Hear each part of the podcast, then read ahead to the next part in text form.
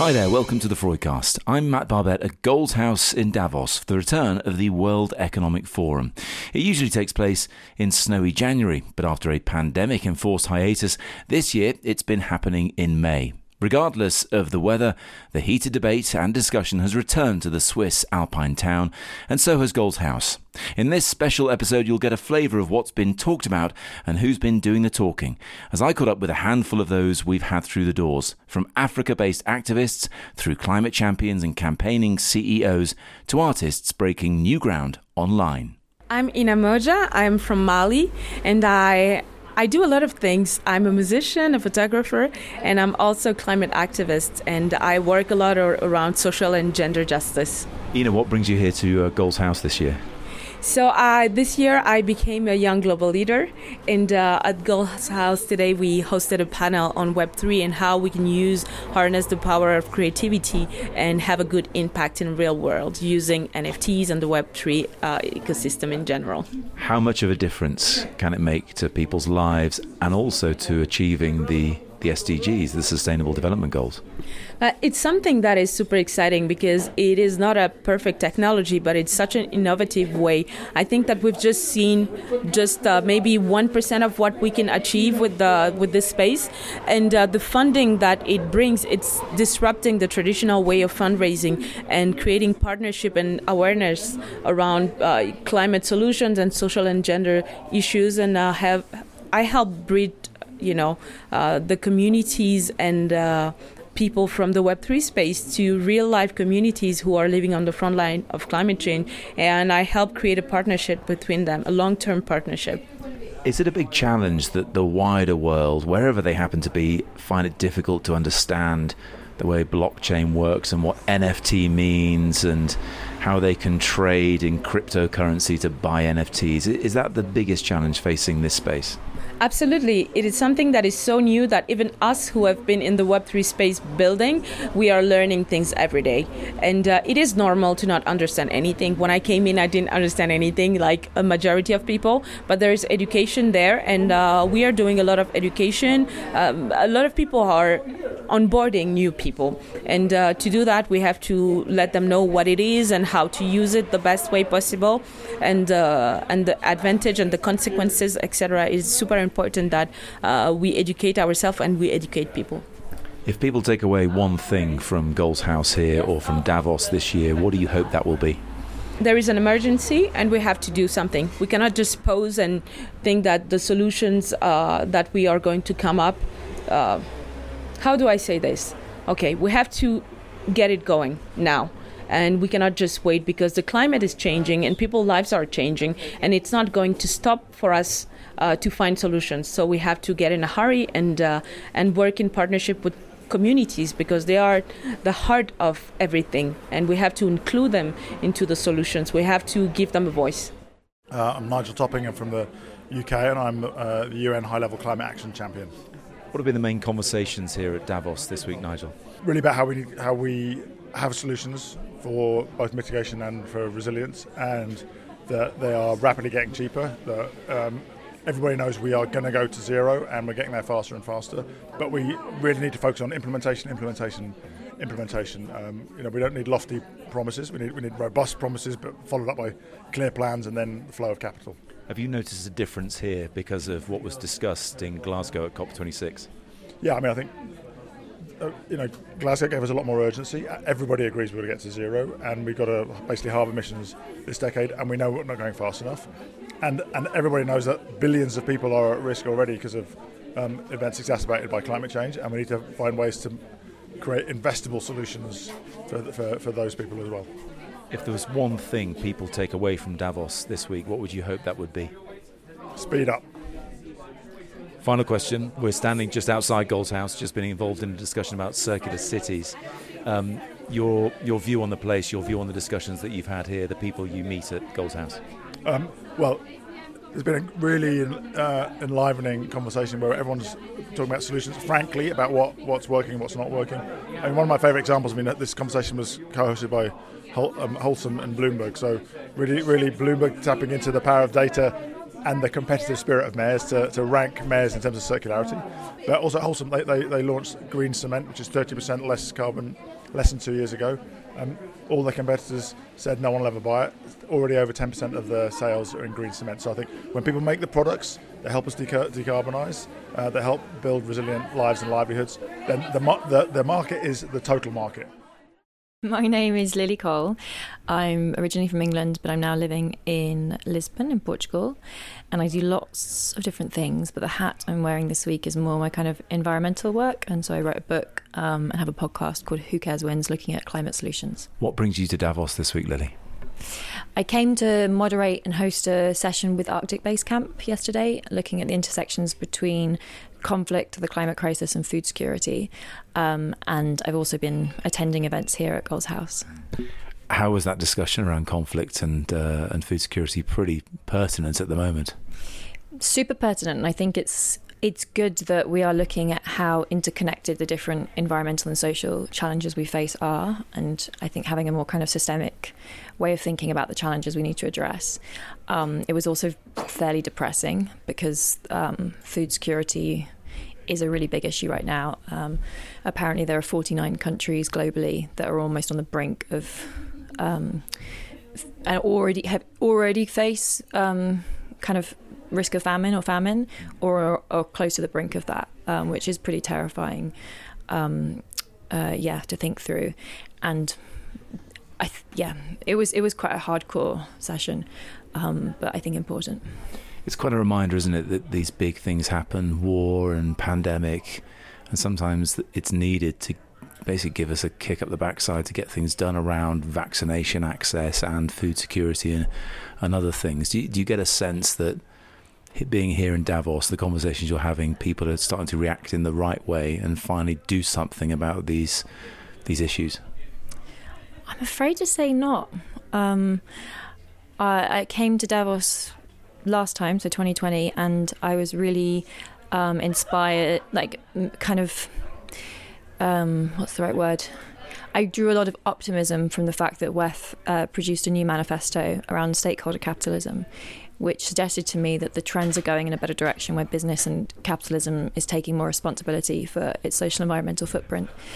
And last night I was at a New York Times dinner where the, the kind of headline question was Is stakeholder capitalism at crossroads? So the idea that we're already kind of questioning that, um, I think, is indicative of the fact that we haven't actually properly, and I say we as in like the the CEOs and the politicians and the kind of like um, the infrastructure that's running the world right now hasn't actually fully woken up to the reality that these are, these these are not choices. It's not like we can choose to ignore the climate science and not have to deal with um, repercussions.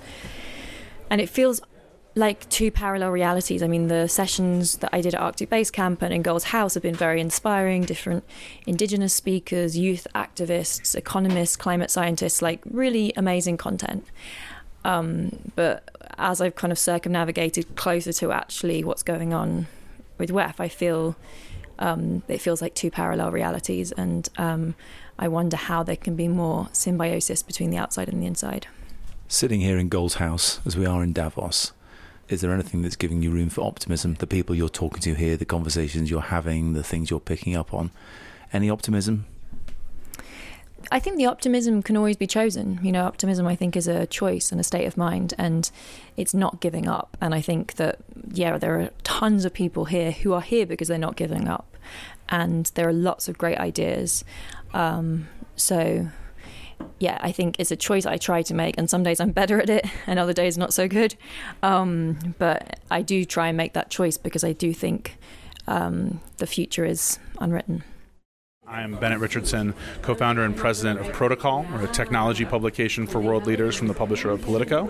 Uh, and we're here as a part of our launch of Protocol Climate. So we actually worked with Goals House at South by Southwest to launch Protocol Climate. And that is our coverage of both how technology is helping to solve the climate crisis, as well as how the tech industry is reckoning with its own climate impact and its own environmental impact. And I think for us, um, having that conversation and showing the role and the the risks that technology can play around not only climate but all of our sustainable development goals uh, is super important. That's why we're excited to be here. How are you finding the tone of conversation here in Davos, here at Goals House? You know, I think it's really uh, action oriented and urgent this year. I think for a number of reasons. Once uh, the pandemic break of not having these convenings, not being able to meet with and collaborate with so many brilliant people from around the world, uh, but also the need for impact, the need for change, especially in climate, but in so many areas, I think is, is really urgent this year. And so, what I've been really heartened to hear from a lot of the speakers that we've been talking to uh, is this desire to make impact right now, to not just dream about this perfect solution that might take 10 or 20 years to build, but what can we do right now that'll have impact in the next four to five years? I think that's especially important in climate, with really not just focusing on the long term ambition, but what can we do short term to fix things. But that's true of really all of our sustainable development goals. We need to be making progress immediately, as well as building that, that bigger, better future. The last two years feel like they've taken a decade to get by, but a couple of terms have popped up, and I want to ask you if they if they're still relevant the Great Reset and Build Back Better. Do you get a sense that that is going to happen now that people are reinvigorated somehow after the pandemic? I say after the pandemic, it's still happening in some places, but as the pandemic perhaps wanes, do you feel that there's still that energy to build back better now?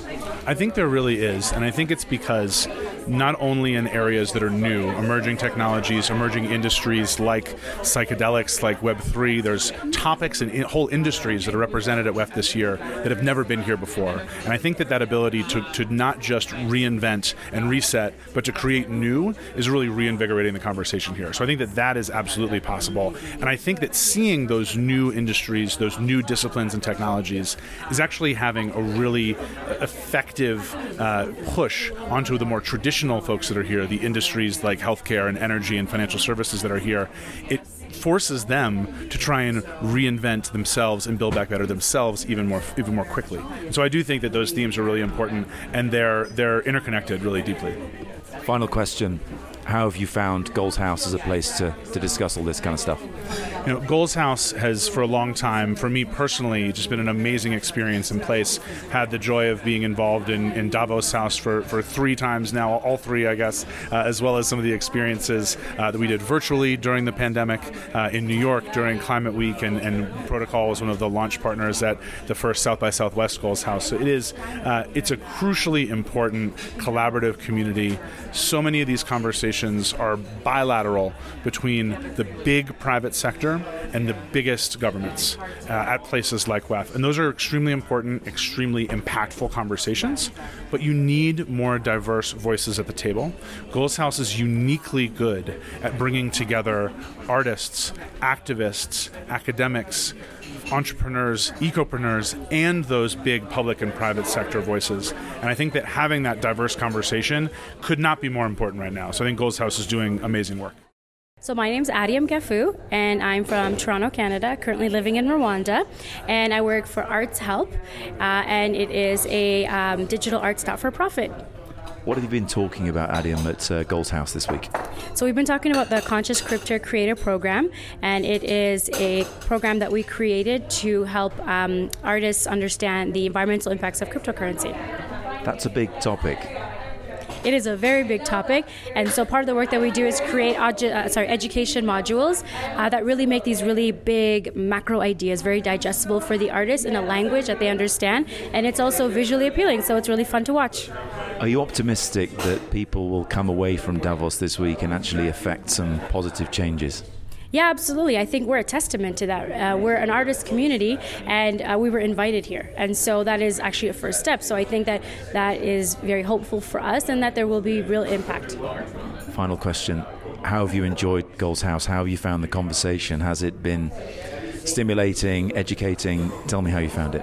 Yeah, I loved being at uh, the Global Goals House because um, from the first night, you know, we, we met a, a, great diverse group of people, and just seeing them over and over and seeing sort of what they're doing and how they're making impact and networking is a real game changer for a lot of us because we're able to take our mandate that is very aligned with everyone here and push it forward in our respective industries. So my name is Jack Harries. Um, I'm from London, England, and I'm a documentary filmmaker and the co-founder of Earthrise Studio. Jack, what brings you to uh, Davos for the World Economic Forum this year? Yeah, it's my first time ever coming to Davos. It's uh, it's an experience for three days in so far, and I'm sort of just know, fascinated by the whole thing. But um, I'm here. I was here doing a talk today about climate anxiety, so really looking at the cross section between mental health and the climate crisis. And um, you know, it's been amazing to see the presence of that here at WEF. There's a lot about psychedelics and the climate crisis and mental health, and it's been fascinating. Are you surprised that that topic is on the agenda? Because I think people might have a, a different view of what goes on here if they if they never come and engage with it. Yeah, totally. I'm very surprised, and I mean, I'm aware we're sort of in a bit of a bubble. We're in like the climate bubble. So, you know, I've been to so many amazing events about climate, and it does make you think, wow, it's great it's being spoken about. Uh, how much that's representative of the, the wider WEF, I don't know. But um, yeah, yeah. And it's, I mean, I think it's something that's changing rapidly, isn't it? You know, climate has become a mainstay of these sorts of events, as it should be. And we just need the action to follow. Climate anxiety, I mean, it could be sort of paralyzing. You know, people sort of afraid of what's going to happen, but that doesn't prompt them to necessarily do anything about it. Is that is that a fair assumption? Yeah, that's a really good way to put it. Yeah, there's um, yeah, it's sort of this sense of complete overwhelm. I think that many young people feel, and they have this sort of flight or fright. You kind of just want to run away, deny the whole thing, or you're just sort of stuck and don't know how to act. And um, in our, we made this two-part documentary series for for YouTube Originals, and we really talked to a few amazing psychologists, and it's about how do you work through those feelings, how do you sit with them and, and accept them. Actually, not pathologize it as something that's wrong with you, but accept that it's a really natural response to the crisis we're facing. Um, so that's that's that's what I was talking about today. And uh, you know, I think it's when we actually move through those feelings of grief, uh, fear, anxiety, uh, shame, guilt. These are all the words that come up when you speak to young people about climate anxiety. So when you move through them, you make space for them. That actually we can land in that place of acceptance and start to take action. What other kind of conversations have you been having here this week? I mean, I was at this psychedelics dinner last night that was pretty fascinating.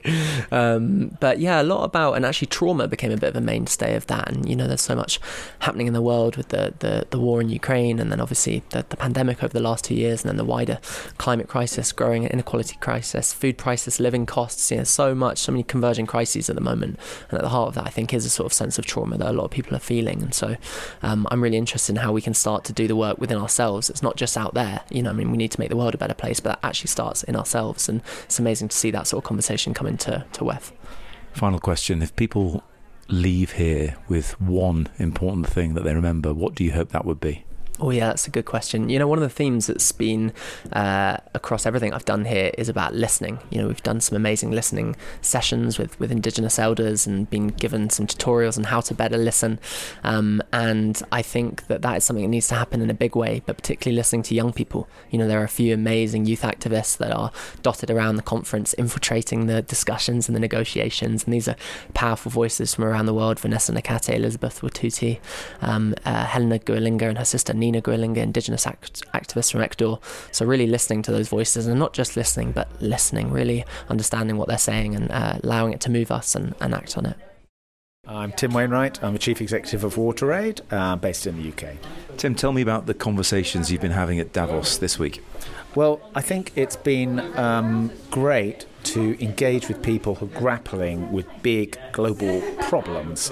Uh, so, for instance, just now, uh, I work on water, but I've been engaging with people who are worrying about uh, food supply in the world and the impact of climate change that has on, has on that. And obviously, a lot of the impact of climate change is through water. So, we were talking about water and food and what to do about that to make the world a more resilient place wherever people are listening to this right now, they will have noticed food prices have gone up.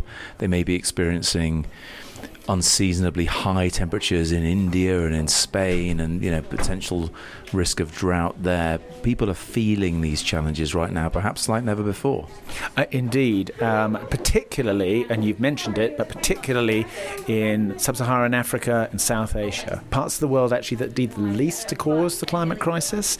Um, but you're seeing um, extremes of weather. So, for instance, uh, in India, where in a, a season you would typically have ten rainfall, rainfall incidents, big big downpours.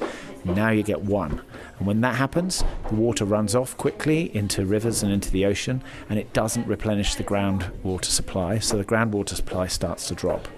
Um, and then you're getting into real problems because wells start running dry, uh, farmers can't irrigate fields, um, families can't uh, can't access uh, clean water. So we're we're talking about these problems. We're trying to work out how to generate more investment um, to to ensure water security. We did a WaterAid did a report recently on World Water Day um, back in back in March, 22nd of March, uh, which talked about the potential from groundwater.